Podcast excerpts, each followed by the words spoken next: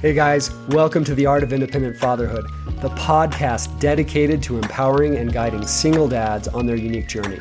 Join me, certified coach Jay Rush, as I explore the challenges and triumphs of independent fatherhood, offering practical advice, real stories, and expert insights to help you navigate single fatherhood with confidence.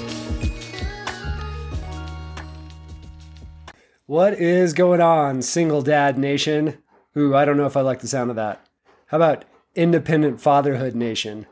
I mean, I guess that underlines the fact that more people are getting divorced than ever, and there are more dads taking on the co parenting role, which is not a bad thing.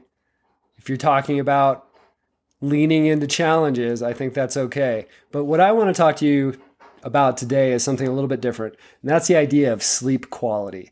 I had a discussion, uh, I was a guest on a podcast with uh, my friend and my coach and mentor, Dave Moreno. And uh, that was this morning. And one of the themes that came up was the idea of sleep quality, sleep hygiene, being able to sleep at night. And I started thinking about what is it that gets in the way of my ability to sleep? And one thing that really stands out is when my mind is racing. And that forced me to go a little bit deeper and question why my mind races, why why I'm laying in bed at night at two o'clock in the morning or three o'clock in the morning, and all these anxious thoughts are bombarding me and I can't seem to go to sleep and I've got heart palpitations and I'm sweating and I'm pissed off and I'm worried about the next morning when I'm going to be exhausted.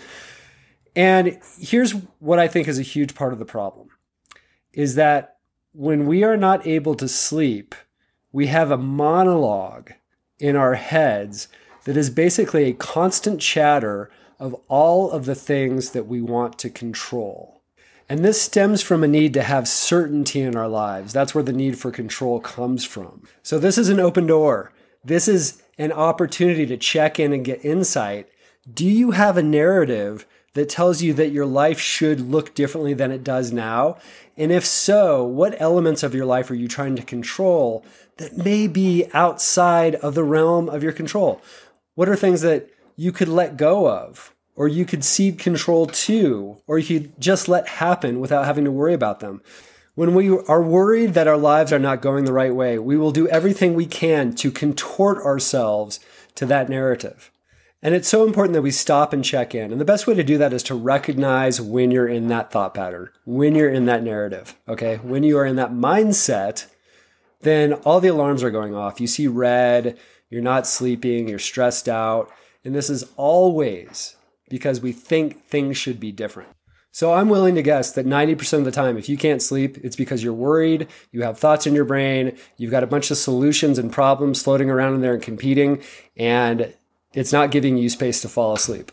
One strategy that I use really effectively to cure that, actually, two strategies. One is start examining your sleep hygiene, how you prepare for bed, where your electronics are. Do you have do not disturb on? Do you have some time to tone down and calm down before bed? Do you have a meditation practice? Do you drink some sort of nighttime tea? Do you have a sleep aid?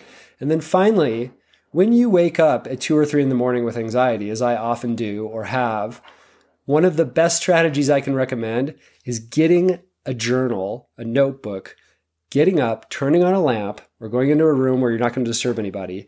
Get that pen, write down the problems you, as you perceive them, write down the solutions to them, look at them and say, okay, there's nothing more I can do at 3 a.m. in the morning.